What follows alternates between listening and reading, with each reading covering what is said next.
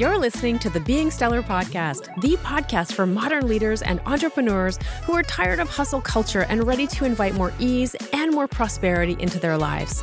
I'm your host, Deborah Stellingwerf, master teacher and coach, and I am obsessed with helping you avoid burnout while you create a sustainable lifestyle full of possibility and profit on your terms.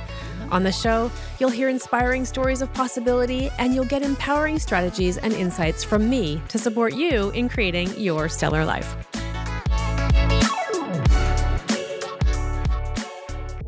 Well, hello and welcome back to the Being Stellar podcast. I am super excited about today's guest. He is a dear friend of mine and probably the only person who can do foot telephone with me, which we'll talk about later what that means. Um, we'll, we'll, share at the end of the podcast what we mean by foot telephone. Um, he's the only person who can do that with me. And uh, I'm really excited to have my good friend and former business partner, really, uh, Greg Dent, in the studio with me today. Well, in the Zoom studio with me today to have a chat about some of the magic he is making in the world. Let me take a minute to introduce him and then I'll let Greg say hi to you and we'll find out more about his story. But Greg is a veteran Vancouver based realtor with over 13 years of experience in the business. He is also the founder, creative genius, and uh, mastermind behind a really, really important app in the real estate industry called Really Trusted.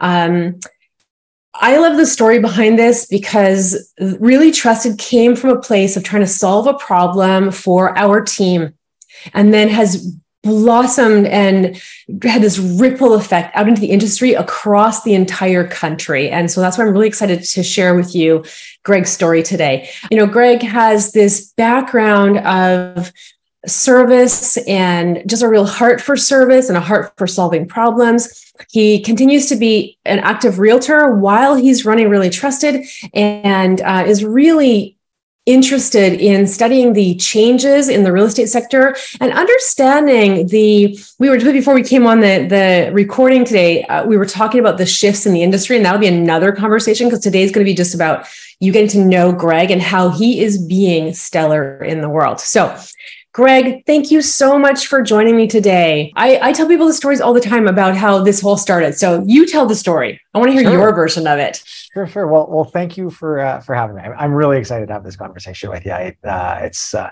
it's it's fun because I, I listen to the podcast, and so it's it's fun to be on the podcast. So I'm I'm truly honored, uh, and thank you for for inviting me on. Yeah, I mean, I, I guess as a as a foundation story, and you started to hint at it. For me, really trusted came out of truly, and this is like the classic entrepreneurial journey, a desire to make something simpler for myself. And mm. I saw the problem in in our at the time our business, um, and I knew that. Well, actually, the, the truth of the matter is is I underestimated how complicated a solution would be, but I knew that there was a way to make things better. And so, mm-hmm. if if we go back to the very beginning of this, when when we as an industry in in BC anyway lost control of the of the real estate council the new forms that came in were just were just a, a pain they changed the workflow right and and like look yeah. we everybody who works in the sector in BC understands yeah. that they're a pain but I saw an opportunity to make that better mm. and originally really it was like I just I want this to not be a pain and as we grew and developed what we were doing, we realized that we actually had an opportunity to, to not only like make it easier, but also to make it a valuable part of the experience. And, and you and I have talked mm-hmm. about a little bit about how that uh, when you're a true professional, doing things properly can be the, the, the thing that sets you apart. And, and mm-hmm. our really trusted core values, one of our core values is thoughtful leadership. And the reason we put that in there is we don't want to do what's most obvious necessarily. We want to do what makes the most sense for everybody in the chain. We want to satisfy clients. We want to sa- satisfy our clients who are generally agents and brokerages. Mm-hmm. And we want to do what's best for the entire sector. And sometimes that's not necessarily what people think they want. Um, but we believe that if we're thoughtful about that, we know that at the end of it, we're going to end up with a better whatever it is we're doing. And so that's um, that's that's where this originally came from, and that's kind of how right. we built it to where well. it, you know, originally came from this place of solving a problem and how do you simplify things, right? And that's one of the things I've always appreciated about you because we know that I can complicate things and and you've always been really great at simplifying things. And you know, I remember the conversation we had in our sales in our sort of our team meeting that day. We're like, crap, we've got all these forms now. We're a high producing team. How are we going to deal with these forms and not have to touch them multiple times? So let's simplify that. And as you said, it becomes more complex. And but what I really appreciated what you said there too is like, how do we take this requirement and make it easier for ourselves. And really, I, re- I remember I was so inspired by it. Still, I love telling this story. And basically, anybody who listens, I'm like, when I, because I coach a lot of realtors and they, I'm like, are you using really trusted? And they're like, what's that? I'm like, what? You don't know about that?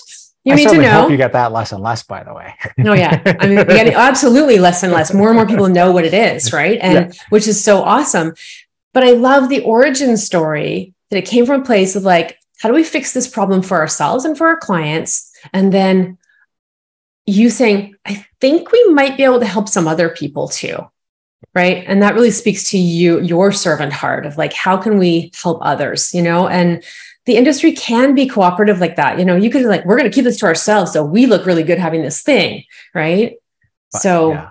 yeah. No, and I, I think, you know, what's interesting about the the journey that we've been on as a as a company uh, with really trusted is that we started in this really simple forms space and we realized that our ability to impact was magnified by huge percentages once we turned our attention to FINTRAC and you know that's yeah. that's where i've spent most of the last four and a half years and it's it's the dreaded f word um, mm-hmm. is how I, I i like to position that because yeah I said the word, and now a handful of your agents are going to turn off uh, because because it's the dreaded F word. And I also have entrepreneurs who are not agents listening. So can we explain what the FINTRAC is?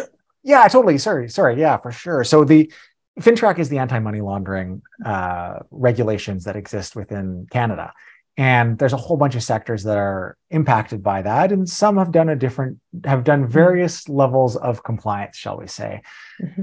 The real estate sector has had a particularly difficult time adopting FINTRAC's regulations. And there's a whole bunch of reasons for that. Mm-hmm. Some of them are, are kind of normal, some of them are unique to real estate. But at the end of the day, the I think here's where I've gotten to in that journey, I guess, is, is what's interesting when you ask a, a, typical agent what FINTRAC is, they're going to tell you it's completing paperwork around IDing their clients. And they're also not going to understand why they have to do it.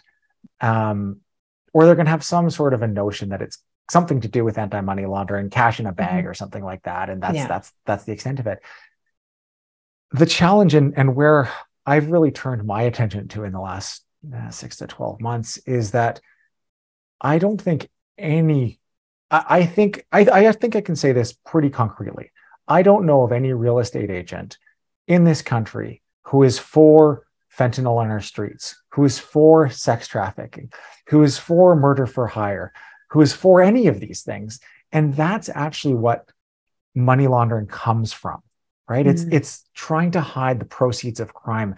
Money laundering for so many people is this clean like it's tax evasion or it's it's yeah. just hiding a little bit of cash nobody thinks about where the cash came from but the truth is that the cash came from drug money from east hastings mm. i'm in vancouver so that kind of right. hits particularly close to home but but pick your pick your bad societal problem that's where the money's coming from mm. and i know that real estate agents didn't sign up to be detectives and i get that but the way I like to position this is if you, as a as any business in the world, if you had an opportunity to just do your regular business, pay attention to what you're doing, and occasionally, probably very occasionally, even rarely would be the right word, flag little things that might be a little different and that would possibly have an impact to, cur- to, to, to make some societal change, that's a mm-hmm. no-brainer to me.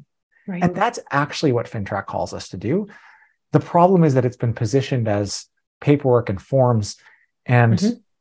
and I don't think I, I, don't think real estate agents get that. And and I think if going to into other sectors, I think yeah. other sectors have done a better job of understanding that because for a bunch of reasons mm-hmm. structurally. Mm-hmm. So. Well, you and I could go down another track about education for realtors and training, and and that's another podcast altogether. Was like you and I have ideas about training and and how the training really is insufficient for for realtors, but really trusted is really what I love about what you're doing. This is not just about helping people fill do forms, like it's education, is understanding this is why you're doing the forms.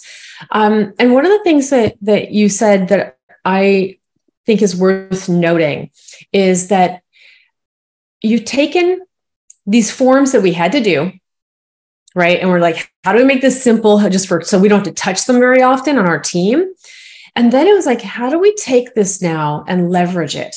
So, as you said, we can use the FINTRAC form that like, and I used to joke too. It's like this, we have to fill out this form. This is your, you know, I need to make sure you're not a money laundering terrorist. And I would say that and you know, in jest, but you know, I still do the forms, but um, there's a way of presenting the forms that takes them seriously and positions the realtor as the professional, regardless of whether you're a realtor or you're in any other industry, you can take the requirements of your industry and use them to leverage your influence and your professionalism, which is going to help you to get more clients and make more money, which is really what I'm all about with my clients, right? Get more clients, make more money.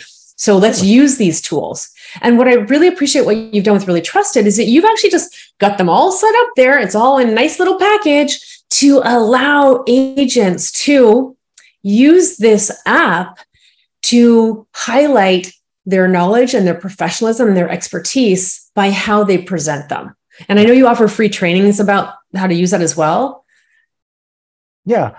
Yeah. And I mean, I think like to me, just to kind of riff on that a little bit, I guess, to me, um, the, the, the consumer experience ultimately matters. And any industry that doesn't understand that the consumer wins is doomed to fail, I believe and that's something i know intrinsically as a real estate agent mm-hmm. because as as a real estate agent there's tons of competition mm-hmm. and if mm-hmm. i'm not putting my my clients needs front and center yeah i'm i'm not going to make it and i know that because there's in my marketplace 13,998 other agents who are going to well not all of them well but thank thank goodness but certainly the ones who have appropriate training and coaching are going to put mm-hmm. their consumer their their clients needs first front and center yeah.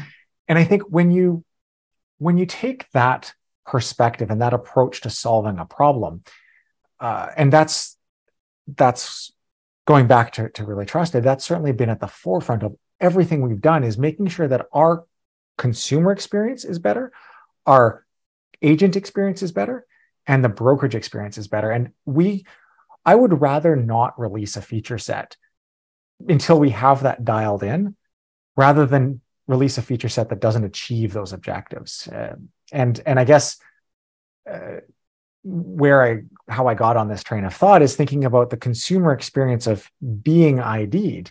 Well, look, mm-hmm. for some clients, I'm going to see them front face to face. They're happy to give me their ID because it works in the schedule yeah. of what we're doing. But sometimes they're in a rush. They want to get home. They got to go put their kids to bed. They'd rather do that through their phone late at night or the next business day or whatever works for them in their schedule. And so, mm-hmm. one of the feature sets we were early to the market with uh, in in April of 2020 was the remote verification feature, and there was a whole bunch of technical work on that, and and that's a whole other conversation. But to me, it's a really great opportunity for a real estate agent to say, look, I am leveraging, leveraging technology to make your experience as my client better. And by the way, it's also making my experience better because it's going to do half of the work for me and it's going to protect me from a bunch of fraud because now we're using some actual verification tools in the whole thing. And so, again, just kind of making sure that the consumer and the is at the front and center of all of your decisions mm-hmm. is is if i could give you one takeaway it's that it's the consumer is going to win yeah so. the consumer is going to win this consumer centric experience right really focusing on what does the client need and you know it's interesting because we we hear this phrase like the customer's always right hmm. and i actually disagree with that I very strongly disagree. right. Yeah. the customer isn't always right, But our job as sales professionals is to not make them wrong. Yeah. Right. So our core values in order are thoughtful leadership and then consumer centric. And it's because you can be you as a salesperson your job and I, I you know I, I imagine anybody who's listening to this podcast is going to understand this by maybe not they need this more than not then mm-hmm. but your job as a sales professional is to provide the leadership to your client to your potential client to your lead however you want to term that person in a way that's meeting their needs. You have to meet them where they are. You have to give them the education that they need to get to where you're at and hope that they they're able to follow that path and that's what you're really doing as a salesperson is you're solving their problems and sometimes their problems are a lack of knowledge there's a gap in what mm-hmm. is going to happen to what they think is going to happen and your job is to close that gap sometimes they don't need that and but and that's a whole different experience. And then all you can do is give them a, just a wow experience by really yeah. showering them with whatever. But thoughtful leadership's got to come before you can be customer centric i think. Yes. Yeah. Thank you for that because i mean you and i are on the same page with that and i call it sales thought, leadership. What did you call it? Yeah thoughtful i call it leadership. thoughtful leadership. okay. Yeah. so what greg thing. calls so what you're calling thoughtful leadership i refer to as the um, the language of sales leadership right? I actually i teach the language of sales leadership. And it is it's the language of sales, sales leadership. Leadership is thoughtful leadership. But i think what's really important and one of the things that i've spoken about before on this podcast and i talk about it in my trainings all the time is the importance of learning that language of leadership. Because you can you can be thoughtful but you need to also have the words and you need to know what to say. I mean you're one of the people that i learned that language from was the and so learning the language, and I think what happens is a lot of people don't, they come into the profession of, we're talking real estate because that's our backgrounds, but it could be any sales profession. And there's really this attitude these days like, oh, I don't want to be a sleazy salesperson. So I'm not going to learn sales techniques because I don't want to be sleazy. And there's this assumption that it's sleazy. And I think what's so valuable in what you shared here is it's not sleazy, it's thoughtful. It's thoughtful leadership. And if you understand how to effectively communicate in a way that allows you to educate, influence, support your clients to make decisions in their best interest, you will do well as a sales professional. You skip that part, you're on a fast track to being one of those what's the percentage we talked about before we cut, cut like 50 95% who don't make it in this in sales it's somewhere in that range. As a realtor i know it's somewhere yeah. in that range. Yeah, yeah, yeah. And i think you know if i if i dig really deep on that um we to to me you can only provide that leadership by by really understanding at a level that most people never get to whatever your subject matter is. So i have i help people buy and sell houses as a real estate agent. I better be able to unpack the nitty gritty of every possible situation. Because if I mm-hmm. can't do that, then I'm not able to actually provide leadership in that situation. Yeah. And that's okay. Earlier on, like, look, people start in the business. It's okay to not know everything. Mm-hmm. But you, as, as a professional, you need to like understand where your boundaries are and then seek support where you run into a boundary. Mm-hmm. Uh, in, in Really Trusted, we sell subscriptions to software which is a whole different sales process and cycle. But mm-hmm. our subject matter is FINTRAC. And I promise you, I will go head to head with anybody in the real estate sector on FINTRAC. And you know what? My support team can as well. Mm-hmm. And my support team is able to talk at a level of thoughtfulness and policy around mm-hmm. FINTRAC that most compliance officers just aren't going to get to because it's only once we're able to provide that value that we can actually explore the challenges that they're having and mm-hmm. show them why maybe it makes sense to to use our option. And and maybe it doesn't. That's okay. Right. sometimes we get to that conclusion but that's that's where we want to go with it. Okay so what's interesting about that because i think what you what i'm hearing you say is that we need to know our subject matter right so whether it's like housing et cetera so and what i find is a lot of realtors come into and these are sometimes these are realtors who've been in the business for 10 years and like i don't know everything yet It's like, sweetie, you know, you don't actually have to know everything. I think that what I want to highlight in what you said is the importance of being able to the the importance of being able to solve the problem. Yep. So you don't have to know it all before you get there, but you need to be able to solve the problem when you find yourself needing to get answers for your clients. And, and you need to know your limitations too. I yeah. mean, if you the the the last core value not that it's less important really but the last core value we have is uh, there's there's two others but the last one is integrity you you mm-hmm. gotta you gotta have integrity in what you do and and so you're facing your client and they've asked you a question you don't know the answer to that's okay yeah but as a professional you need to say look we're getting on on a path here that i actually can't provide you great guidance on but i want to help you so let me go get the answer to that question mm-hmm and i'm going to come back to you when we can when i can properly advise you through this mm-hmm. process yeah. and that's that that is way more powerful in my mind than coming up with something that people know you're lying they, mm-hmm. humans have you, you, know when you're being lied to yeah. you, you, just you have this inherent feeling that it doesn't feel right mm-hmm. and so if you're out there if you're out there telling people things that aren't true your time you're, you're also not going to make it. Yeah. I, well i think that what you're saying to greg requires a lot of confidence. So uh, to be able to say i don't know that let me go find out. And i want you to go back in time okay to when you first started in real estate. Mm. and if you can try to remember like what did you need to tell yourself? Um, what actions you take to get to that place of having that confidence that to be able to say, because I'm with you on that, like build it, being integrity means to say that, but that's actually a very high level and um, mature place to be on the path, right? Like, so somebody who's maybe not there yet, what would, what advice would you give to them to build that confidence to be able to say, you know, I don't know yet. Let me go find out for you. Well, I think outside of my observation that everybody feels when they're being lied to, mm-hmm. everybody has a desire to. I, I've yet to meet anybody who doesn't have a desire to treat other people well. And by that, I mean, we spend a lot of time at the beginning of a sales process, whatever I'm doing, building relationship. And the reason I'm building relationship is, first of all, because I'm genuinely interested in other people, and that's helpful and if that's not who you are, then do it because practically it's going to give you enough of a relationship when you say to that person, Hey, you know what? I don't know the answer to that question. They still want to work with you because you've taken the time to understand their needs. You've taken the, the time to understand them. And the fact that you're not able to deliver on this one little piece of the puzzle doesn't matter to them because they still have a relationship with you. And so I think mm-hmm. to me, the hack, if you want to call it that. But I, I really don't think it's a hack. I think it's it's it's who I am by nature. And it's not everybody. And if it's not mm-hmm. who you are, then you can fake your way through this. Yeah. Um, but is when you get to know people, they want to they want to help you much like you want to help them.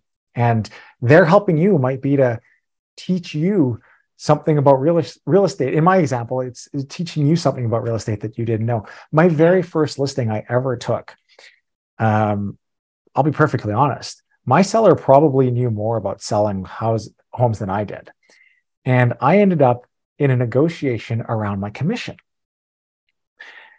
And my client said to me, You know, I don't like the structure of your commission because you have no incentive to get me a higher price. And I thought, okay, I can make sense of that. What would you propose? And we had a long conversation about it. I ended up negotiating a higher and I ended up making more money by accident because I structured literally by accident because I just didn't know any better at the yeah. time. Uh, but I ended up uh, negotiating a higher percentage than I had come in charging mm. or than I had come in wanting to charge in the first place because we backloaded it instead of front loaded it. And and I did the math after it was like a three thousand dollar difference or something like that. Mm. And it wasn't like I it was, I mean, let's be honest, there was a lot of accident there. But the one thing I learned in that was if I listen to what the what the client wanted mm-hmm. and I deliver on that, he's going to be happy. And it kind of worked out pretty well. Um, yeah. so I guess you can, I, you know, there's there's a lot of people who fake it till you make it. And I don't really mm-hmm. love that expression. Mm-hmm. I, I think I would reframe it to to be genuine in what you can deliver and, and be genuine about what you can't, but mm-hmm. be genuine in, in building relationships so that you have the opportunity to deliver yeah. what you can to the people you want to work with. Yes. Is, is how I would frame that. And I think what's key there too is that when you talk about fake it till you make it, is like learn. Like you're you're in the process. It's okay to be in the process. Like fake it till you make it really translates to it's okay to be in the process of learning as you do this. Right. It's just easier to and shorter to say that. But you're not really faking it. You're just in the process. And so Greg and I have the skill of connecting right? And I know that not everybody has it. Actually, you know, if you're a connector, you will do better in business, period, full stop, right? If you have that natural ability to connect with people, connect people to each other, and connect high level ideas and together, you bring them together. Like you, you and I both have that skill of being connectors.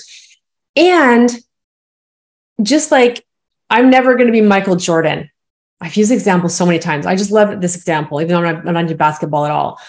But if I practice my free throw every single day, I will still never be Michael Jordan, but I'll get, I'll get better at it. So there's the thing I think to to give some nuance to this idea of fake it till you make it. Just keep taking the shot.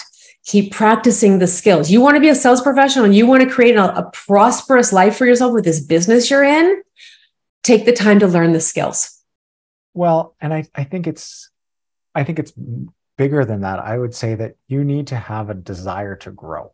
And mm-hmm. growth doesn't have yes. to be on the sales specific skills. I I really and I've been selling real estate for 13 years. I still learn things. Mm-hmm. I hope I'm still learning things. The moment I stop learning things is the moment I'm out of this business. Yeah. Uh, and I know that. I mean, look, it, there's, there's a path and I'll have a bunch of years of whatever, but it'll decline the moment I stop trying to learn. Mm-hmm. And the moment I stop trying to grow. And I think as a sales professional in any discipline, industry, whatever, uh, I think you have an obligation to be improving yourself.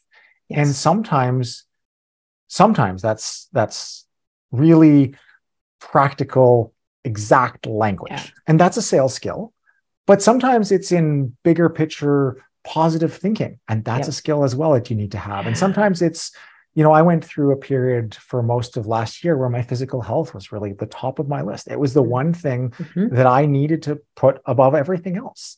And I prioritized that. And is that necessarily my job as a real estate agent or as a tech CEO? No, but it's important. And well, it's, it's part of living an aligned and prosperous life is yeah. To take care of the whole thing. So this, yeah, I'm with you on that. The sales skills are only part of it that willingness to grow. So let's go back to what you said before about, um, you know, being of service and showing up for your client. And, you know, a lot of people go into pleasing mode. And if you're a mm. pleaser, if you're a people pleaser, that's an area of growth. You got to get cleaned up because you can't be in service to your clients if you're worried about making them like you. Yeah. Oh, yeah. Right. I mean, you know, the the sooner you can divorce yourself of the idea that you need everybody needs to be happy coming out of the experience, the the better off you're going to be. Mm. I, there are times. Okay, say more about that because I know for like personally, I used to. Oh, I just smashed my mic. Sorry if I. am Sorry, anybody who heard the smashing sound as I tap my chest right on where the uh, little extra microphone is. Um, like I used to struggle with that. Mm. That idea of like, oh, everybody needs to be happy. And I mean, and we have different experiences, obviously, different genders, different upbringing, all of that. But let's tease that out a little bit. This idea of not everybody needs to be happy. Yeah. I, I think if I think about my process of working with anybody, I want to understand what they're trying to do. And I know that if I understand what they're trying to do, I'm going to be able to mesh that with the subject matter expertise that I'm bringing to the table and i'm going to be able to offer them a path to get what they're trying to to where they're trying to get the interesting thing i find is that not everybody's ready to hear what it's going to take to get where they want to go and i think that's actually like a really insightful comment from a bunch of different angles. And I didn't mean it that way, but yeah. as I say it, I think mm-hmm. it's an interesting thing to say that like we have how this plays out in my world is you get the client who needs to sell their home. Interest rates are going to force them out of their home six months from now and, and they're looking at an offer that's less than they want. Well it's actually in their best interest to accept that offer. And you know that. And they actually know that but they don't want to hear that. They don't mm-hmm. and your job as a sales professional on and i'll say it the crude way is to ram that offer down their throat the and I've said it the crude way because I want to back off and, and take a, a bigger picture view is your job as a sales professional is actually to be objective about it and to put the bigger picture, the bigger context and go back to you guys are in a position where financially six months from now, this is a complete disaster for you. Yes, this is less money than you'd like, but this alleviates all of the future problems for you. Today, it gives you a clean solution. Today, it keeps the ball in your control, whatever it is that, whatever reason you might have to do that so it's what you should do. Am I happy with it for you? No, not really. And you can come alongside your client and be genuine yeah. about that. Like, am I happy about where this lands up for you? No. But unfortunately, this is your best path that I can get you today. And, and if mm-hmm. you want the certainty of a path, this is it. Mm-hmm. And you know, that's a like that's a really super real estate specific example, yeah. but it's it's true in whatever we're doing. Uh, when I'm dealing with uh, with compliance officers on on really trusted, I get the a frequent objection is well, my agents aren't going to want to do something different. They're not going to want change. They're not. They're going to want to continue to do it the way they've always wanted. And they're right.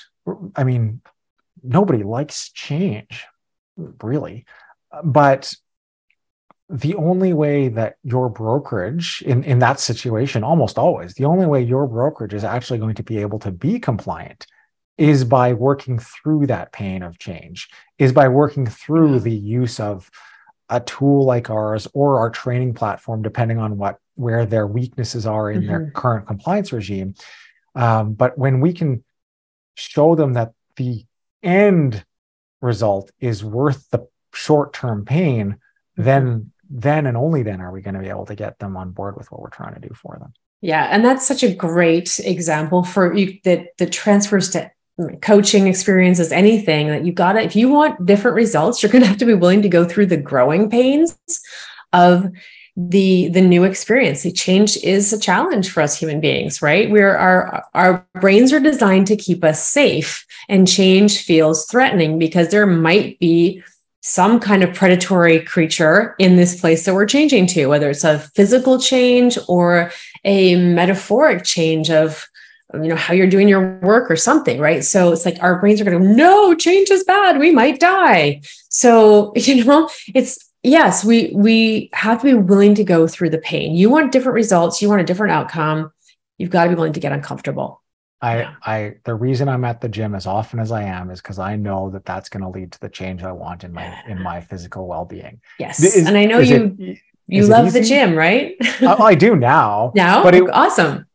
I, I do now. I genuinely do now, but I didn't initially, mm, and it wasn't it wasn't easy to incorporate into my schedule. There was a mm-hmm. cost of putting it into my schedule. There's a physical cost of being there. It's it's at least initially isn't the most rewarding thing because you're seeing really incremental change, really, really minute little incremental change.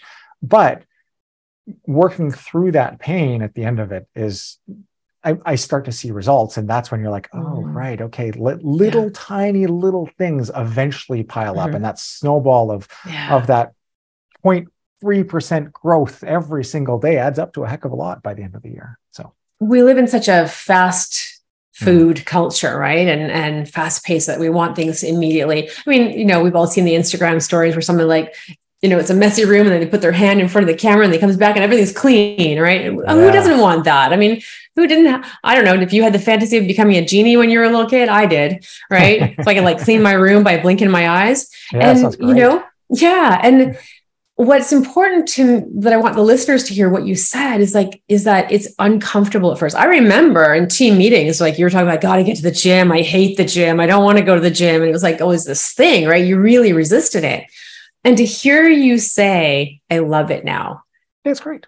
Because you've gone through the pain of that process of coming to connect the outcome with the action. And that's the challenge in, in business, in life, in anything we're trying to do differently, is that, that those initial steps don't get connected with the outcome Yeah. right and you've got to you've got to somehow in your mind commit that it's a priority and trust that that connection will cement itself as greg's example illustrates well and i think really i think that uh, if, if i were to give people like super big generic advice is find an area that you want you truly are motivated to find growth in and have some success there before you try and apply growth in other areas of your of your life whether that's physical because it's easily visible, financial because that's easily visible, business, family relationships, whatever area of your life you see as as you're particularly drawn towards, go for some growth there first. And and once you get because because growth is a is a muscle, right? And and the the growth of any sort is a muscle, and you're going to have to learn how to develop growth within yourself. And wherever you find that success, you'll then be apply the same lessons to other areas of your life. Mm-hmm. Is is how I've looked at it. Yeah. I mean, one of the things that one of the mantras I like to encourage my clients to use is be avail. I'm available for growth. Mm.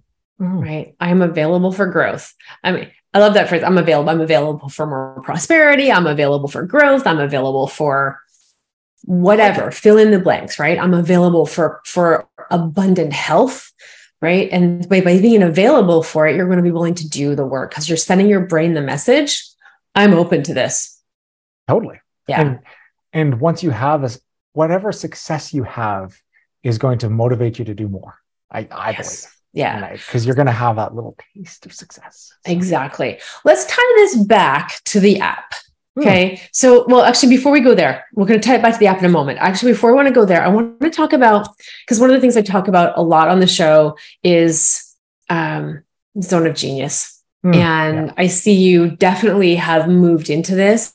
Um, and the, you know, living in your zone of genius is for me, that's an aligned life.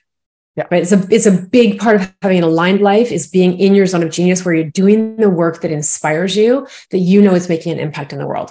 So let's talk about oh, and then we're going to talk about the why, because we had a little bit of a debate last week about why. So start with the zone of genius.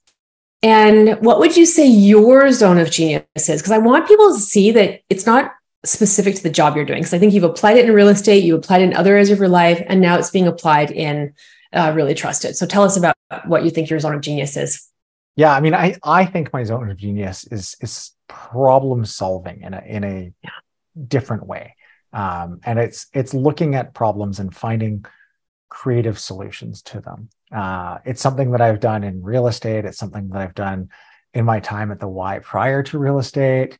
Uh, and it's something I do on a on a regular daily basis, almost daily basis with really trusted. Mm-hmm. When I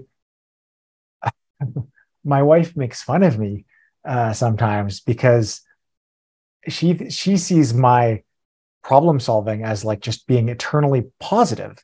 And it's not that i'm eternally positive it's that i see problems as opportunities and i just inherently mm. see them. When i see a new form that the real estate board has come out or that the BCFSA has come out with i see an opportunity.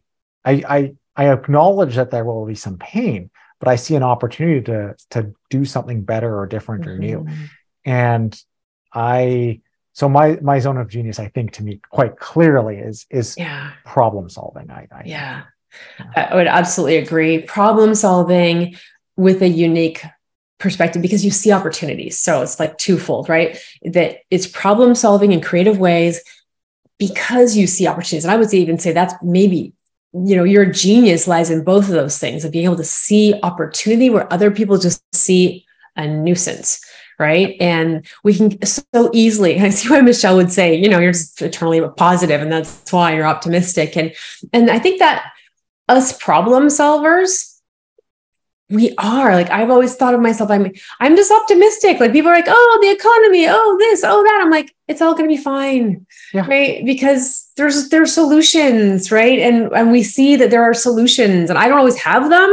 Often i have solutions but i don't but i know that there's solutions i believe in that. So what i want to illustrate for people who are listening because some people are trying to still figure out what their zone of genius is it's not specific to a, to a job and it's not like you're the only person on the planet who has it, right? No. No, nobody else solves problems exactly the way Greg does. That's true. But there are other people who are creative problem solvers who see opportunities, right? We couldn't have all the things. We couldn't be having this Zoom conversation if that weren't true. Um, but that's the thing is when you're looking for your zone of genius is recognizing that it doesn't have to be like this superpower that only you have like you're a mutant with only like you have laser eye, eye vision and this other person does invisible you know and this other person flies. It's like there's lots of people who might have it but nobody does it quite like you do. I yeah. And i think the other side of that is understanding that i think it's easier to walk this path with other people. Um, and if i look at where i've had the most success it's when i've been on some version of a team uh, my real estate team has been hugely important, both in terms of living in alignment and, and mm-hmm. personal, allowing for personal growth, but also because it, it exposes me to different problems more regularly. And mm-hmm. for me, allows me therefore to see different creative solutions. The the really trusted team. I mean, look, uh, my technical skills are okay. I understand computers fairly well, and and I was reflecting on this this morning. I, I like I started on computers back when DOS was how you interacted. So CD mm. dot dot to be, get backup directory and CD slash whatever you needed to get to to move around directories. Yeah.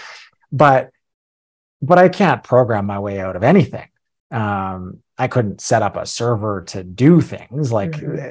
and so having of it, it you you don't need to know the complete picture you don't need to solve yes. all the problems but coming up with there's value in just understanding the problem and being able to propose a solution and letting other people fill in the mm-hmm. gaps where you have it so like on, on really trusted daniel my brother is the is the tech side of things um it wouldn't exist if he didn't know how to stand up a server and, and program the code and and all the rest mm-hmm. but I knew that that was a resource I had, and it was a resource that he like.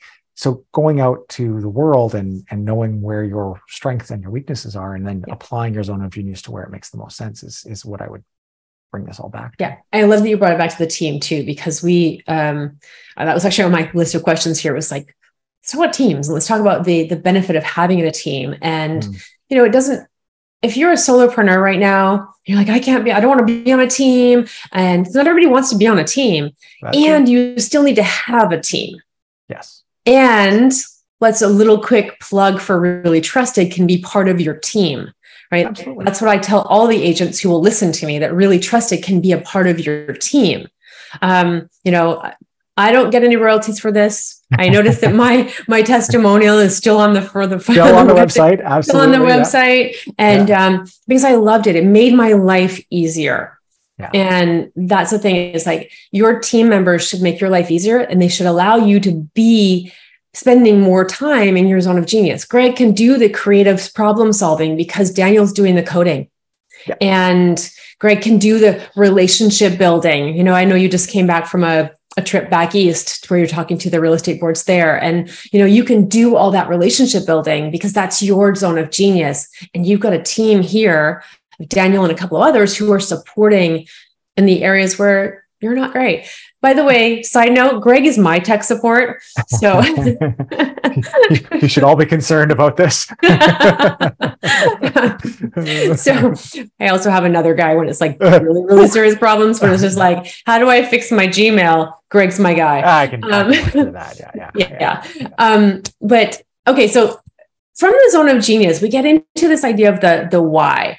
And I want to talk about specifically in that context because this morning I did a live training and someone said in the group in the chat, like, I don't know what my purpose is mm. and what my what and really that's your why. And I think that so often we talked about this last week when we met, and that there's some misunderstanding. Like people first of all haven't read Simon Sinek's book, um, and so we kind of think, well, my why is like my goal, like oh my my family is my why. Well, probably not.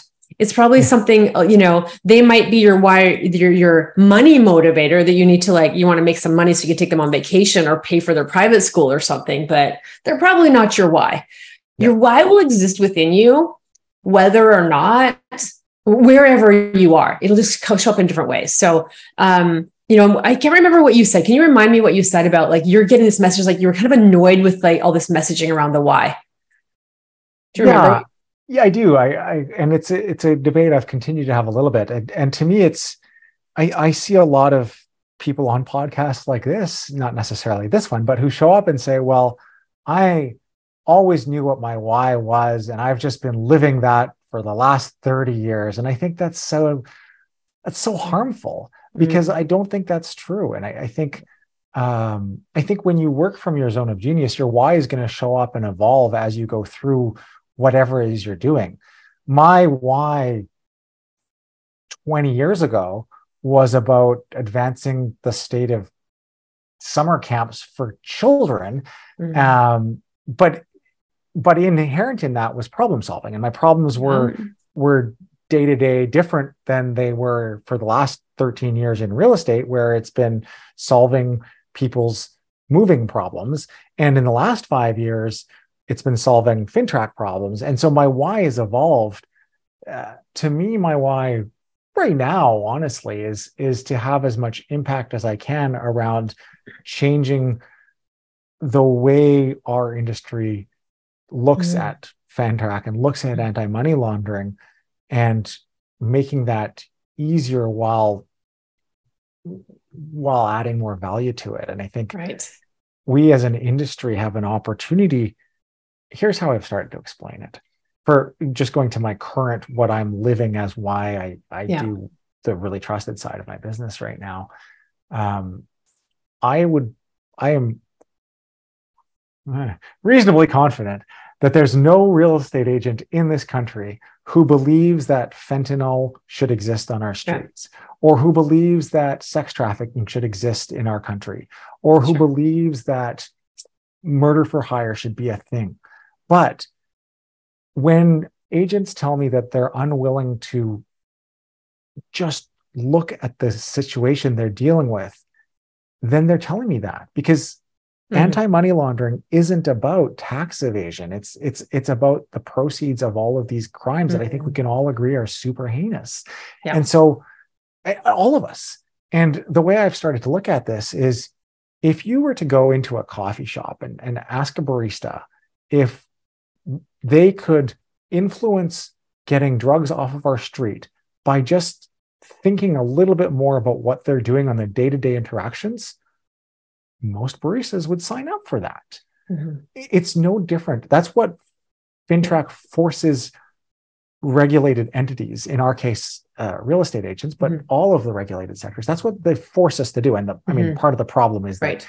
nobody likes to be told what to do but yeah but really that's what we've been called to do and mm. and the that's all it is it's not this like huge onerous amount of paperwork that i need to be ticking boxes for sure that's how it shows up but but the actual fact is that i just by paying attention to the situation and the conversations i'm having probably will never actually stop money laundering because i'm unlikely to deal with that client but somebody is mm-hmm. somebody in our sector did and has and will again yeah. And if we could just pay, just not even do anything different, just pay attention and occasionally make notes around that, then we'd be better yeah. off. So. So tying that back to your why, because I'm mm-hmm. going to disagree with you that it's changed because you know I hear the because you know, but I hear the through line. The through line is about improving. I'm going to go back to your customer experience, the consumer experience. So for you, it's the with the why kids camps, like a better experience with real estate, a better experience with FINTRAC, a better or really trusted, yeah, a better experience for your users that's mm-hmm. going to have an impact in a bigger picture. So I would say mm, not that it's changed, it's evolved and expanded. Totally. Yeah. But the core of it is the same about having people have a better experience. Yeah, I think that's fair. I I, yeah. I can I can come on board with that. I think uh, yeah, no, I, I come on board right. for sure. I mean, there is a through line. Obviously, how it manifests shows up differently. Like I can say my why is the same now as it always has been. It's being expressed in a slightly more expansive way because I've evolved. Mm-hmm. But my why has always been to help people to see what is possible for themselves and to support them through that, right? To for them to embrace the possibility, whether it's a high school student coming into my English class going, ah, writing's hard, Shakespeare's hard, to leaving going, I can actually do that. Yeah. Versus now, when I'm a, as a coach, my clients come like, I really want this, but I don't believe I can have it. And oh them coming to believe that they can have it. So it's like my why has always been, it's always inspired me to help people see what's possible. No, I I can I can make sense of, of that for sure. Yeah. Yeah. Yeah. No I, uh, yeah. I get there. Okay. I get there. So yeah i mean and the zone of genius the why really closely linked to your aligned and prosperous life. And the mm. um or we could talk for hours and, and keep going because i love chatting with you and I do want to kind of bring us back then to the app and how the app helps you personally, because you got into the other people, live your your genius and your why. You talked about it with the um, we're actually going to repeat ourselves. So let's go with the your zone of genius that was clear but your why gets expressed now i've kind of pushed back on you so now if we said we rewound this conversation let's pretend we rewound it and i said so how does really trusted allow you greg dent to live your why yeah i mean i guess that part to me is uh, there's a really clear line there which is i i can now influence the conversation through the 18,000 agents who have accounts on our system, the 430 brokerages who are using it, the conversations I'm having with real estate boards, uh, with uh, with real estate associations across the country. Uh, I accidentally became part of the FINTRAC conversation nationally, which allows me to have influence on how our industry deals with that. Mm. Um, and so, and I truly mean accidentally. Uh, mm. but at, at, at, the same time, it's actually really cool and, and neat. I, I find it really awesome, actually, to think that right now, as we speak, there are agents doing a course that I designed that I taught around FINTRAC and about mm. what FINTRAC is for a real estate agent. Um, that's really, I find that really cool because it allows me mm. to provide that that thoughtful leadership we were talking about yeah. um, it allows me to do that in a way that i i really believe and the, the feedback from the people doing the course is that it's it's a much more accessible way of learning about anti-money laundering for them but it allows them to do their job better in a more effective way and so uh, and and similar like that's that's the academy side the app is the same thing agents who are using our platform I know are doing a better job of screening their clients for anti-money laundering mm-hmm. purposes without adding a huge additional administrative burden. In fact, by removing some of the administrative burden while doing it. And so mm-hmm. I know that my ability to influence the conversation has grown as a result of that. And that allows me to take a um, a different position on issues. It allows me to mm-hmm to problem solve the problem in a bigger arena than I ever could have without uh, without the vehicle of of really trusted, as it were. And what's so exciting to me about this whole story and this whole journey you've been on is you just you followed the lead, right? You were like there was the call of your heart. You're like, we need to fix this oh, now there's this, now there's this. Like you accidentally got in this conversation in a way that I am so glad that someone like you is in that conversation, can have that influence because I know you, I know your heart, and I know that you didn't start really trusted to as a get rich quick thing scheme, right? This is like, yeah, sure, we want a profitable business, we all do. And it's just so wonderful when you come from a place of like, here's a problem I want to solve, and it's fun for me to do it. And I want to make a difference this way. And I just have such enormous respect for you because of how you have always showed up in in my life in our friendship also in when we worked together and how i've watched you with the way you've showed up with this app. And I think your, your success speaks to that you are aligned and people know it. Yeah. Yeah. yeah I, so I, uh, yeah, thank you. I, I, I know that being genuine, uh, makes a difference. People feel it. Mm-hmm. And I said that earlier, and I, I truly believe yeah. that people feel it. So, uh, I mean, yeah. I guess if I if I were to pull back to the kind of the broader advice, which is, you know, do something that you that feels right for you, not not because it's a get rich quick scheme, not because it's a it's an easy life. Uh, look, we we've talked about the the the failure rate of of realtors, uh, real estate agents, depending, uh, and the part of the reason for that failure rate is that people don't understand what providing value necessarily means. They yeah. see the opportunity for the big dollars. They see these giant dollar signs, and they are giant mm-hmm. dollar signs. Yeah. But those giant dollar signs are only there if you're actually Aligned. providing value, and yeah. you're and you can only do that once it's truly who you mm. are and who mm. you want to be and who you're growing into being. Well, and knowing too that like if you're coming into this real estate business or any business because you want it to be easy, you want an easy life, you're never going to be willing to work hard enough to create the easy life for yourself. Yeah. Right. Like I would say my life is, I don't like easy, it's easeful. My life is so spacious and easeful. And I work hard. Yep. And it doesn't feel like work. Well, and I think the other secret of it is that nobody's there. Like, no matter how successful you are or aren't, don't be discouraged by people coming on and saying that life is perfect. Life's not perfect. I, I still have a lot on my plate. Still have to go to the gym. I still have to go to the gym. I'm still not going to get quite as much time as I'd like with my kids. I'm still not going to get quite as much time as I'd like at the gym. It's all, all of these things. There's none of it happens perfectly and seamlessly. There's effort involved, but I know that if you're doing if you're working towards it, that that state of constant growth, I mean, you'll get better and better, and life will become easier to use your words uh, over time as you as you grow through it. So, yeah. Beautiful.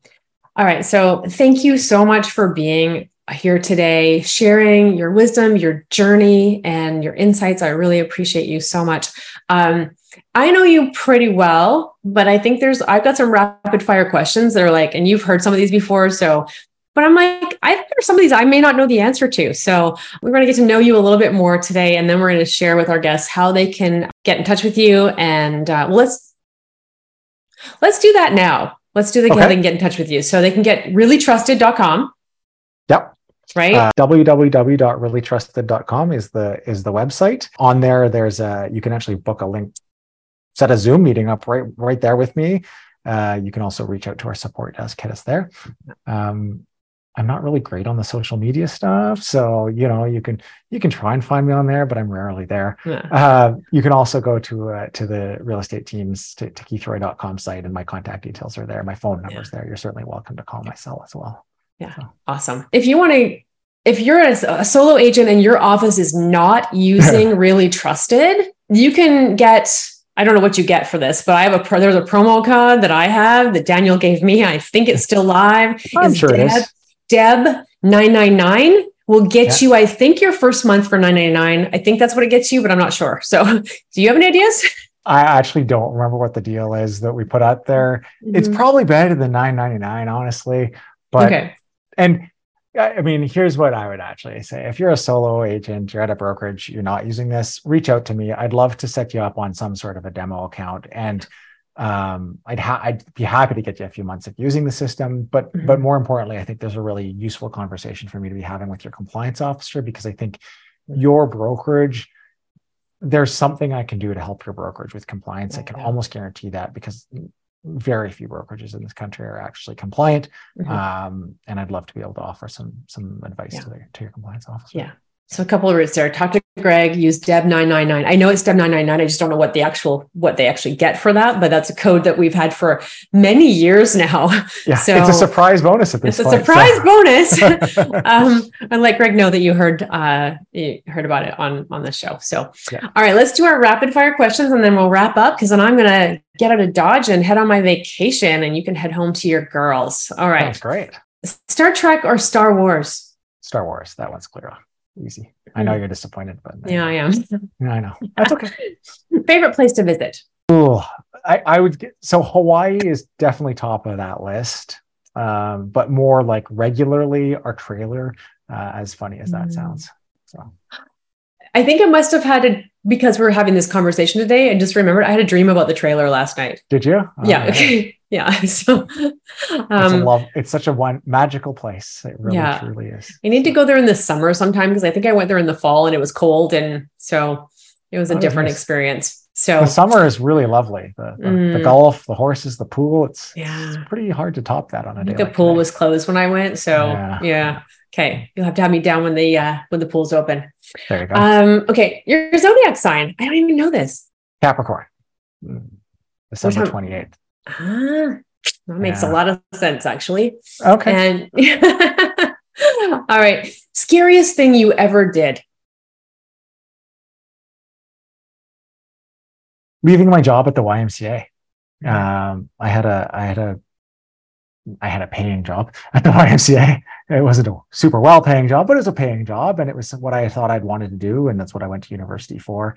And um, that was a pretty big step to to leave that for the unknown of real estate ultimately. But uh, Yeah, well, it seems like it's worked out for you. that's So.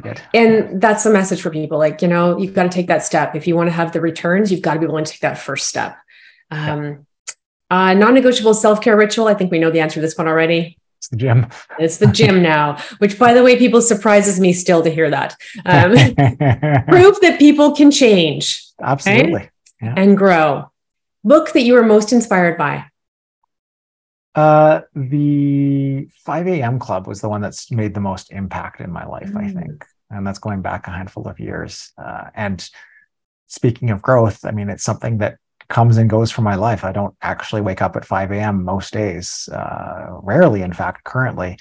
But uh, I still consider it to be a really important book in terms of my understanding of personal growth as a concept and and the what it takes. So 5 a.m. club. Cool. Cool. I don't like the idea of getting up at 5 a.m., but I understand any book that's going to open the door for personal growth. And that's that's awesome. Well, and I Um, think that's that's what I've actually taken out of it is like yeah. you don't have to wake up at 5 a.m. to like the book talks about that being the way to do Yeah. it. And and what I took out of it was there's some rituals, some some daily habits you should form, whether you choose to do them at 5 a.m. or not. That's a whole debatable point. But yeah. Yeah. Yeah. I agree. Agreed. Um, huh. If you were a city, who would you be? I can't even guess this one. Mm, maybe I can.